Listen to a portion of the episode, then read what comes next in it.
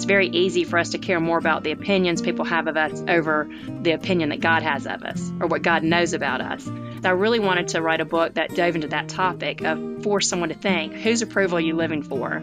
Are you living for the world's approval, trying to impress people through social media or your friendships or whatever else you're doing? Or are you trying to make choices that make you proud of yourself, help you become the person that God created you to be, regardless of whether that's who other people think you should be? Welcome to the Experience Jesus Calling podcast. Today, we speak with writer Kari Kampakis, who is also a wife and mom to four daughters. Kari began as a blogger who moved into writing about issues affecting families and their daughters. Kari reflects on her early years as a shy child and how that later influenced her to speak to girls about finding their worth and identity, not from others, but from God. My name is Kari Kampakis and I'm a mom of four girls in Birmingham, Alabama. I'm also a writer and a blogger and a speaker. I write for moms and also for teen and tween girls. And I write for moms primarily through my blog at karikampakis.com and two newspaper columns locally. And then I write for teen and tween girls through two books that I've released through Thomas Nelson 10 Ultimate Truths Girls Should Know and Liked Whose Approval Are You Living For? I grew up in Tuscaloosa, Alabama, which is a college town, home to Crimson Tide, Roll Tide. And I grew up in a family of five children, which is as crazy as it sounds. I was number four, and I was the shy child in the family. I had a hard time figuring out my place because my, my brother and my sisters were all very outgoing, and I was the one who liked to just stand back and observe and not really get in the middle of the action. And I see now that maybe that was some foreshadowing of me becoming a writer later on. That was the writer in me that likes to observe. Like I said, I was very shy, and um, our house was very lively. And I can look at the roots of that as being trying to find my place in a big family, trying to figure out who I was, and try to come out of my shell and make a name for myself when I didn't have that extroverted personality that most people around me did when people tell me that their child today, when they tell me they have a shy child, I can really relate to how that child might be feeling. We live in such an extroverted world. And I remember wanting to be more like the extroverts around me, and I just wasn't. I believe that God makes all of us a certain way for a reason, and that we're all wired a certain way for a reason. And the children who are quiet, or the people who are quiet in this world, tend to be very deep thinkers you know, have a lot to offer, um, aren't usually the impulsive type, a lot of times they make really, really good friends. They're not the type of friend that's going to just blurt out something that hurts your feelings typically. And if my advice for parents that have shy children, I feel like one thing that really helped me come out of my shell and also connect with people was just using the talents that God gave me. For one, that builds confidence when we do that. And I think it also instantly opens the door to relationships when we use these gifts and talents that God has given us because none of us are good at everything and we all need different talents. I went to college at the University of Alabama, which is a whopping 15 minutes away from my house. I wasn't very brave on that front, but it was a good decision for me. I had a great experience in college. I, I, studied really hard, and I actually was just telling my girls the other day that that's the first time that I really discovered a love for school was in college, and it was primarily through my psychology classes. I minored in psychology and majored in public relations. Anyway, met my husband in college. We met when we were 18 years old. One of my sorority sisters was his next door neighbor growing up, and she was always trying to set us up in college. And it's funny that, you know, she would always say, Oh, Harry was asking about you. And, and then she'd see Harry and she'd tell him, Kari was asking about you. We were really just friends through college. And it wasn't until a year after we graduated that we saw each other at a party one night and just started talking. And we already knew each other so well because the friendship was in place. And so we started dating soon after that. And just, I would say within a few weeks, knew that we wanted to get married. It, it happened really fast. And it was one of those things people would tell me that when you find the one, you'll know. And I never did believe that until that really happened with us. We ended up dating three years because he was in Huntsville and I was in Birmingham. And I had everything I wanted in Birmingham except for him. You know, I had this dream job, I had all my best friends, I had um, just my family here. It was just a perfect situation, except for him. So it took me a while to come to terms with leaving all of that, and I loved my job, wanted to, to get those years in of experience in the corporate world. But finally, we married about three years later. I moved to Huntsville. I was so happy being with him, but I hit a wall with my self esteem just because suddenly I had a new name, I had no friends, and I couldn't find a job. And that's when I realized that I had been basing my identity on probably all the wrong things, just on accomplishments and doing well in my career. And suddenly I had none of that. Nobody cared about this in the new world that I was in and it really it really kind of started me to find my identity in Christ because I was stripped of all those old idols that I had in my life. I really liked photography. But then as I added children to our family, as our family grew and my schedule grew tighter, I realized that I was getting a little bit burned out on photography and that wasn't my real love. And I started feeling this urge to start writing. I wrote fiction for about five years, wrote three novels, sitting on my computer, and I, I did that privately for five years, didn't share it with anybody except for agents, and nothing happened there. And um, and then one day, I think I was um, I was pregnant with my fourth child, and I had a friend who told me about this new newspaper that was going to come out in our community. She was going to be the editor, and she asked me if I wanted to have a column in the paper, and agreed to do it. Looking back, I realized it was the perfect way for me to start sharing my work because it was in my community you know, these were my friends. These were the people that knew us. They were very kind and supportive, and they really helped build my confidence in my writing. So I started, that's when I started sharing the work, and I started writing nonfiction articles rather than the fiction and doing the fiction on the side. And then it was a few years after that, I'd heard about blogging. I had some friends who were bloggers, and I decided to try my hand at blogging to, to expand my audience beyond my community. I guess this was 2013. And about six months into my blogging journey, I wrote an article called 10 Truths Young Women Should Know. I guess for about two or three years now, I've been writing for mothers and daughters. I feel like that's kind of my niche. And I don't consider myself an expert. I don't know if there's a such thing as a parenting expert. I consider myself a resource for mothers and for teenage girls. I love having conversations about raising daughters, especially daughters in the digital age, and just think that we moms can learn so much from each other and that you know we're the first generation raising kids in this digital age and so we need each other we need each other's advice and support to figure out our own game plan and our strategy the concept for Liked came about as i started traveling for my first book 10 ultimate truths girls should know i started seeing trends everywhere i went and when i would speak to groups of girls at the end i'd open it up for q&a i felt like the moms were always asking me to talk about two things social media. You know, please talk to our girls about using technology wisely because a lot of parents aren't on social media. They didn't know how to advise them in that in that area. And they would also talk about please talk to them about being kind. You know, being kind to your friends. And from the girls, there were questions like, "What do you do when a friend betrays you? You know, what do you do when um, girls are mean to you? When your friends are mean to you?" And between that and all the emails that I was getting from moms, I just realized that I think there's a real breakdown in relationships in this day and age, and, and also a misunderstanding of what friendship looks like, what a good friendship looks like. I knew that whatever I wrote next, I wanted to dive deeply into the topics of social media and friendship.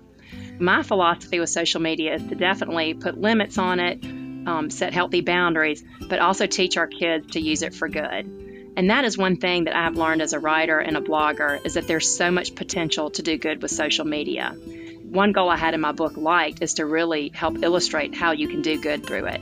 And I compare being on social media for a teenager to being on stage at a school assembly with a microphone. It's your chance, whatever you put out there, you say it one time and it's heard by hundreds or thousands of ears. I do think that if we look at it that way, to think of, okay, well, what kind of messages can we put out there that might actually help people? I do believe it's very important for parents to have those conversations and to and also make it clear that the parent has the authority to to delete that account or take that account away from the child if there's ever any question if they're posting things that aren't appropriate, if they aren't using it in wise ways. I think it's important for the parent to be the parent, especially on something like this, because it can have big ramifications down the road. And one thing I really try to emphasize to kids when I'm speaking to them is that everything you put on social media or on the internet, it, it's out there and it's attached to your name, and your name is so important and, you know, a picture you post at 13 that doesn't seem like a big deal can come back to haunt you when you're 18 or 20 or 25 and you're trying to get into a college or get into a sorority or get a job and somebody's Googling your name and these things from your past are pulling up. You can't replace the value of interacting with your friends on in person and laughing together and hugging and just having those conversations in person that you can't have online. With parents, I believe that we just have to be brave sometimes in setting boundaries. Our kids might not necessarily set the boundaries themselves, and so we've got to teach them how to do that. And we've also got to know our child well enough to know that if this is not helping them, if this is not having some kind of positive influence, then they don't need it. They're so impressionable, their identities are being formed they are seeking the approval of the world. It's just we've got to be really careful with what we, we let them be shaped by.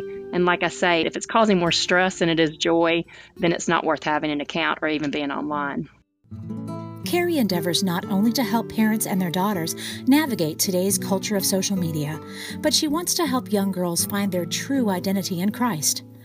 In her writing, Kari introduces scripture to young girls in hopes of helping them see themselves positively through God's eyes.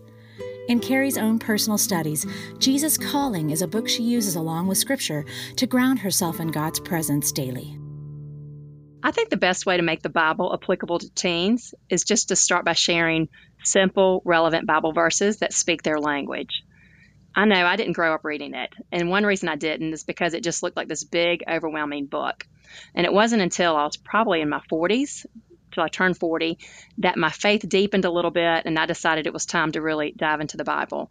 And what drew me into the Bible were certain Bible verses. I would read scripture and it would really speak to me like, wow, that verse gives me some advice that I can actually apply to my day. And I'd go look up that verse and see what else was written around that verse. That's my philosophy in writing for teens is to take these verses that might speak to them on a very simple but profound level and also illustrate it with a, an example that's relevant in their life today. Here's the Bible verse, and here's how it might play out in your daily situation. And I think the more that they hear these Bible verses, it might be just a few here and there, it gets them curious about the Bible and helps make the Bible a little bit less intimidating. My friend Julie Butler gave me my first copy of Jesus Calling, and I'd heard about it a lot at the time, but I'd never gotten the book. And she told me I would love it, and she was right. And the funny thing is, and I still do it to this day, I know this book is a devotional, but I just, I read it all at once. Like I could not stop with one devotion. I loved it. I think these books are so amazing, especially when people ask me, what books do you recommend for a friend of mine who's not a believer or who's early in their faith? It doesn't matter where you are in your faith journey, whether you are barely there or not even there or deep in your faith journey. Jesus Calling has a message that will speak to you on any given day. And even my children love it. I think that so many of us, even those of us who are believers and who think we have a good faith, we're just so busy that it takes our eyes off God and we get caught up in these temporary, everyday things that really don't matter in the long run. And it keeps us from using our time and our talents and our energies for things for God's kingdom that really will matter 50 years from now. And what I love about Jesus calling is that no matter what you're going through, it like pulls you out of these distractions. It just shuts down those distractions and it just gives you this peace as you just like clear your head of all those things that don't matter and just shut the door on those things and have that time with God and just you know just read and sit in the presence of God and just be with him. And I believe that's why these books have done so well because we just crave that serenity so much. We crave the peace that these these books give us because we need it so much. And the fact that we can get this peace, even if we are going through a storm, even if someone's going through a divorce or someone has lost a child, that they can still feel that, that supernatural peace from God. I mean, there's no better gift you can give a person. And I have just I have a lot of friends who say that they just keep copies of these books, copies and copies on hand to give to people when they're going through hard times. We were reading Jesus Calling 365 devotions for kids. The scripture is 2 Corinthians 1 3 4. The Father is a merciful God who always gives us comfort. He comforts us when we're in trouble so that we can share that same comfort with others in trouble. And then here's the devotional This world is tough. Some days your spirit can really take a beating. Some days you just need to be comforted. Because I'm always with you, it takes only the slightest glance in my direction the softest whisper to connect you with me and my comfort. I wrap you up in my arms so that you're protected from the kicks and punches of this world. I comfort you, and then I bless you with the ability to comfort others. You see, I am the God who can bring good things out of all things. Out of your hearts, I give you understanding, an understanding of how others are hurting, and an ability to comfort them. I mean, it's priceless. I just love that so much. And if there was one devotion that I would want my daughters to cling to in life, it would be a devotion like that. Because, like every mom, I just I fear and I worry about the hard things and the trials they're going to face, and I know they're going to face them, and they've already had some challenges. But to know that no pain or no discomfort that we go through is going to be wasted because God will use our pain to help bless others and to help my kids and help others understand that if we learn to repurpose our pain and instead of letting it destroy us, help let it strengthen us and help us to do things for God's kingdom, then it's not a waste. We can get through these hard times and grow closer to God in the process. What I really want for my daughters is for them to be able to trust God in their lives, especially when things are not going well, and to, to cultivate a faith that allows them to be bold and brave for Jesus. And what I pray for them every day is that they will just become the people God created them to be, and that they will hear His voice and feel His peace and His presence. And if, if that happens in their lives, I will be very, very happy. Join us next time on the Experience Jesus Calling podcast when we reconnect with Paul Scholl, a young teacher who trekked across America on his bicycle in the summer of 2016, telling people about God and giving away several thousand copies of Jesus Calling. Listen as he shares about his journey and the people he met along the way next time on the Experience Jesus Calling podcast. Hear more great stories about the impact Jesus Calling is having all over the world. Be sure to subscribe to the Jesus Calling podcast on iTunes.